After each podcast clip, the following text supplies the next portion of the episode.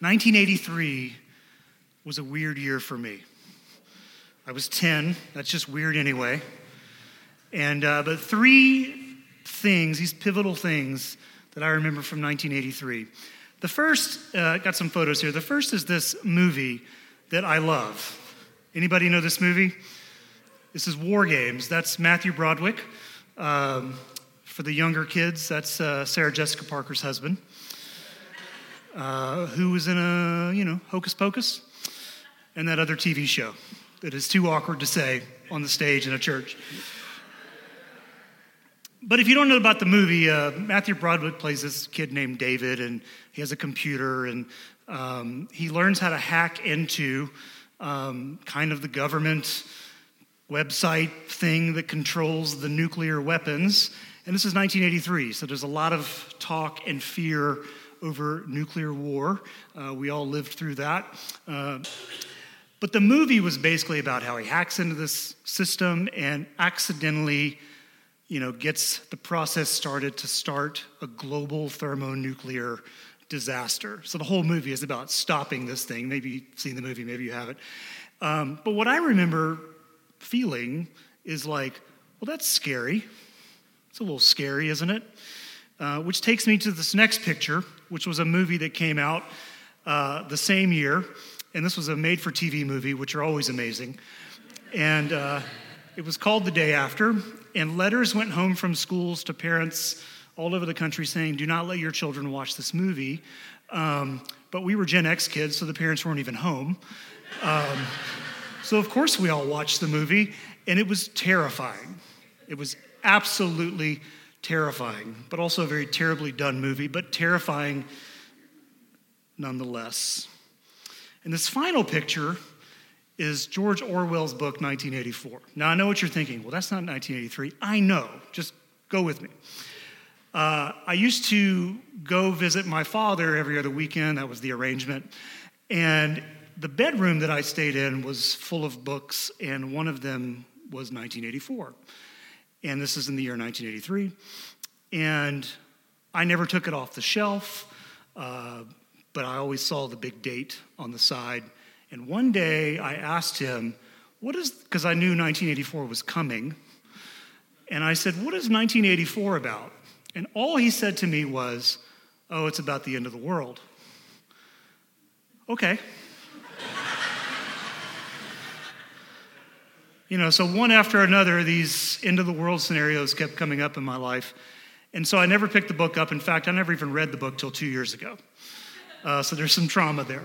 And I remember New Year's Eve, 1983, going into 1984, being terrified as to what was coming in 1984 because of this book on the shelf. It's about the end of the world, you know. Everything had been about the end of the world that year for me. I don't know if you grew up in those those uh, days, and maybe you remember that too. But it turned out to be this pivotal uh, year for me uh, as a 10 year old because it was the first time I really felt like maybe the world is uh, a little loose and maybe more fragile than I had imagined. And maybe it wasn't all that safe of a place or secure, and that under the right circumstances, uh, things could really come unglued. And I know as we get older, we recognize that to be the case. It's not as clean cut and secure as we often imagine it to be.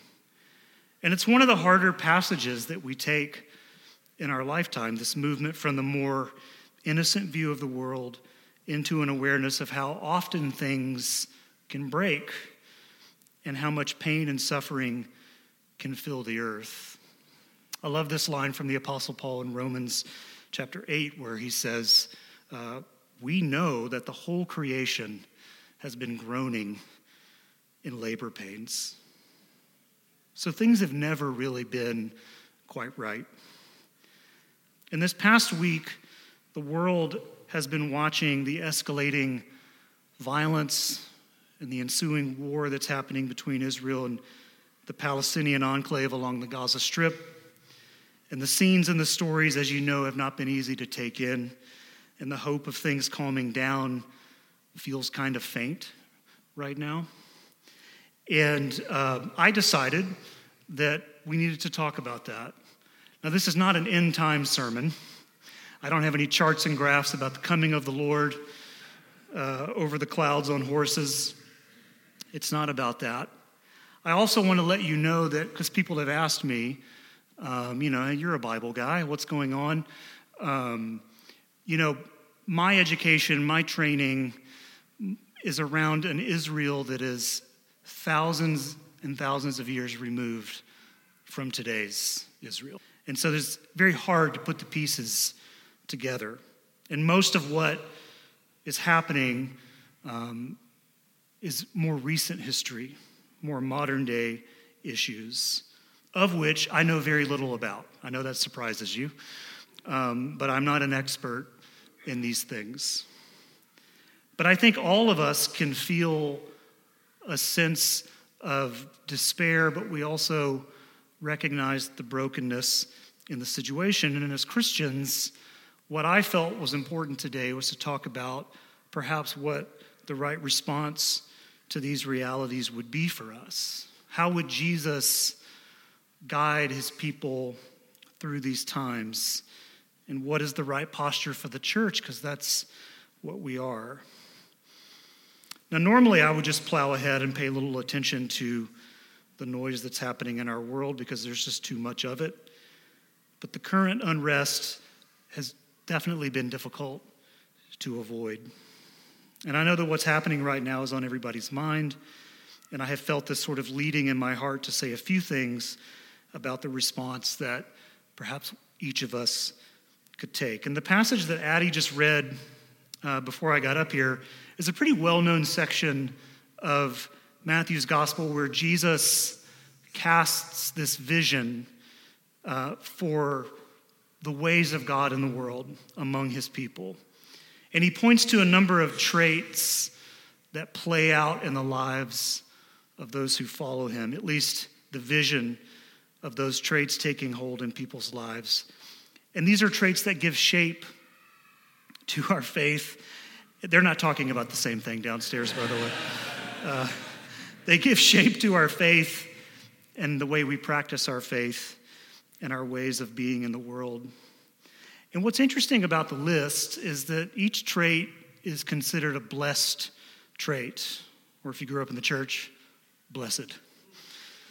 This blessed state of being, which is a word that indicates the nearness of God the nearness to the person that God is and who is familiar with these things. And there are postures that Jesus gives in this section of Matthew that um, the church should hold. And I just want to reflect on two of them, not all of them, but just two of them that stand out uh, for me this morning. And the first one is this, where he says, Blessed are those who what? Mourn, for they will be comforted. Now, in the church calendar, there are two seasons that are dedicated to lament and mourning. Surprisingly, Advent is one of them, and then Lent is the other one. Both are seasons where mourning, repentance, introspection is present. And we mourn over the way the things are in the world, but also in our own lives, recognizing and admitting our um, complicit involvement in the brokenness that is in the world. And there's this leaning towards grace and mercy and this hope of renewal. These are scheduled times where the church mourns. But there are other times, like the one that we're in now, where mourning is the proper response and the right response for what we're seeing and hearing, because mourning is born out of compassion. And compassion, in both the Hebrew and the Greek, means to be sick to the stomach. This response to the pain and the suffering that we see in the world. Compassion is a guttural thing, you feel it. I like the uh, scene in Matthew chapter 9 where it says, when Jesus saw the crowds, he had compassion for them because they were harassed and helpless like sheep without a shepherd.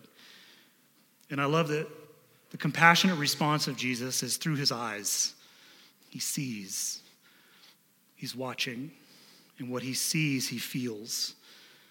And that is what compassion is. In mourning, this sense of lament comes from compassion. Those who mourn are aware of what's happening in other people's lives. They see it and they take it in at a very gut level and at a heart level. It's been very, um, you know, one of the things we're learning right now is that social media is completely broken with all the information that's going around and misinformation and disinformation. There's a whole campaign to stop the bleeding of things that are true and aren't true. And as the old saying goes, in war, truth is the first casualty. It's too emotional. Everybody is looking for a winner. And one of the things that has upset me as, uh, as a person, as a pastor, is how when things like this happen, it's funny how quickly we treat it like a football game who's advancing, who's retreating, who's winning, who's scoring, and who deserves to win. And maybe those questions are important. But the most important response for us is that we are sad. Amen. That we are not happy, that we are not rooting, that we are not uh, othering people, that we are sad by what we see when Jesus was at Lazarus' funeral, you know the verse, it's the shortest one in the Bible. Jesus wept. Why? Because people die. Lazarus is a friend, but at the end of the day, people die, and it's sad. But those who mourn are aware of the pain that they see, and they feel it. Faith is often seen as a way out of suffering, a means of escape from the troubles of the world. But Jesus doesn't really advocate that kind of faith. Following Jesus is a journey into the realities of a painful life. Former Archbishop of Canterbury, Rowan Williams, said, If being baptized is being led to where Jesus is, then being baptized is being led towards the chaos and the neediness of humanity. Or Richard Rohr said, We think we know God through ideas, yet corporal theology, body theology, says weeping perhaps will allow you to know God much better than ideas. In this beatitude, he says, Jesus praises the weeping class, those who can enter into solidarity with the pain of the world and not try to extract themselves from it. Blessed are those who mourn. This is the response that God is calling us to. The call of Jesus here is for us to mourn what is happening, to be saddened by what we see, and to somehow feel the weight of what is broken about humanity and to long for renewal or as the verse says, comfort, that they will be comforted. The second thing I want to point out, and, and this is very short, because um, I'm not good at writing last minute sermons. But Jesus said, Blessed are the peacemakers, for they will be called children of God. This is a very powerful uh, statement. It's the only time, by the way, the word peacemaker is in the Bible. Although peace is a theme throughout, this label on someone who is a bringer of peace and a maker of peace is unique. And I would say that, I would love to say that everyone wants peace between people, but this is not always the case, as you know. There are people for whom conflict and division are things that they really, really enjoy. It's their uh, spiritual gift of creating division. They love to participate in arguments and fighting and pointing fingers and othering. They love that. And I have learned that it's really hard to silence those people. But this is quite simple, really. This blessed are the peacemakers. It's be a person who makes and brings peace to those around you. And I know you might be thinking, well, what does this have to do with all that's going on? Well, not directly anything, because there's nothing we can physically do in terms of where we live and where we are. But we can begin to practice what it means to be bringers of peace in our own relationships or in our world. In the larger setting, this includes hoping and praying for peace. We should do that. That should be the prayer of the church until this thing is done. And pulling for those on the ground who are working for peace. It breaks my heart to read the stories of those humanitarian workers who are just trying to bring some sense of balance. And we should be praying for those people. And I would say that we learn the value of peace by being a people of peace. It's not an idea, it's a thing we do. Amen? It's like you can read about prayer all you want, but you become a good person of prayer by praying. That's how you do it. You can know all the history about how to pray, how people pray, the words you say, but you become a person of prayer through prayer. And it's the same thing with peace and being a peacemaker. A lot of discipleship for Jesus is action, it's movement, it's something we do, it's animated. It's not just ideas. The ideas have a manifestation in a real life. And so the church is to be a people of peace. We say it in our benediction send us now into the world in what? Peace, you know? That's what we, we mean that when we say it. It's a powerful exit strategy from this building. And so we learn the value of peace by being people who are actively involved in bringing peace just to those around us. You know, if you're married or if you've been to a wedding, I'm sure that you've heard or at least seen it embroidered on something 1 Corinthians 13. Uh, it's on a pillow, it's in a frame, but you've probably heard it at a wedding.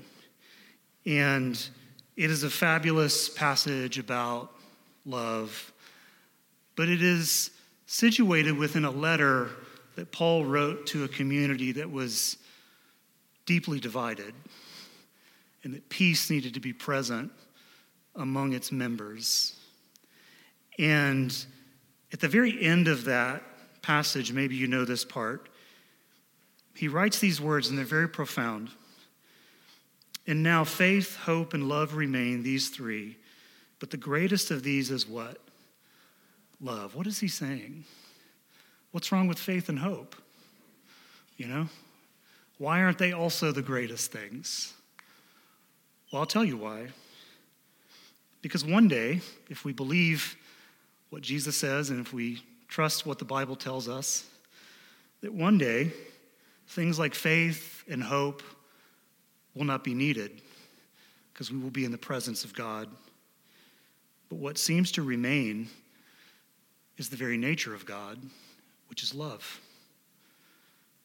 In other words, the faith and the hope that we practice and hold on to, one day we can set those aside because we're in the presence. You know, Paul also says in this letter, we kind of only see these things through a dim you know, lens. But there'll come a day where we see quite clearly the things that we have been putting our faith and hope in, and those things will no longer be needed. But love remains. So maybe John Lennon was right. All you need is love. And I've said this a, hundred times, if not more. Church is simply heaven's rehearsal. This is what we do. We practice what we know is coming. We live in the present, but we participate in a future imagination. We are practicing what we know God is bringing. And so when Paul says, and now faith, hope, and love remain these three, the greatest of these is love, our eyes should really zero in on the practice of love because that's all that's going to remain. So we might as well get used to doing that. And again, this is so embedded in the process of being a peacemaker that we learn to love people. Amen? I have nothing else to say. My pages are, are done, it's blank. Um, but I just I want to encourage you uh, as this congregation to practice lament and mourning, that this is the first response, and that we pray for those who are working to bring peace, and that we ourselves are bringers and makers of peace. Of war and peace, the truth it twists, its curfew go just glides. Upon four-legged forest clouds, the cowboy angel rides. With his candle lit into the sun, though its glow is waxed in black. All except beneath the trees of Eden.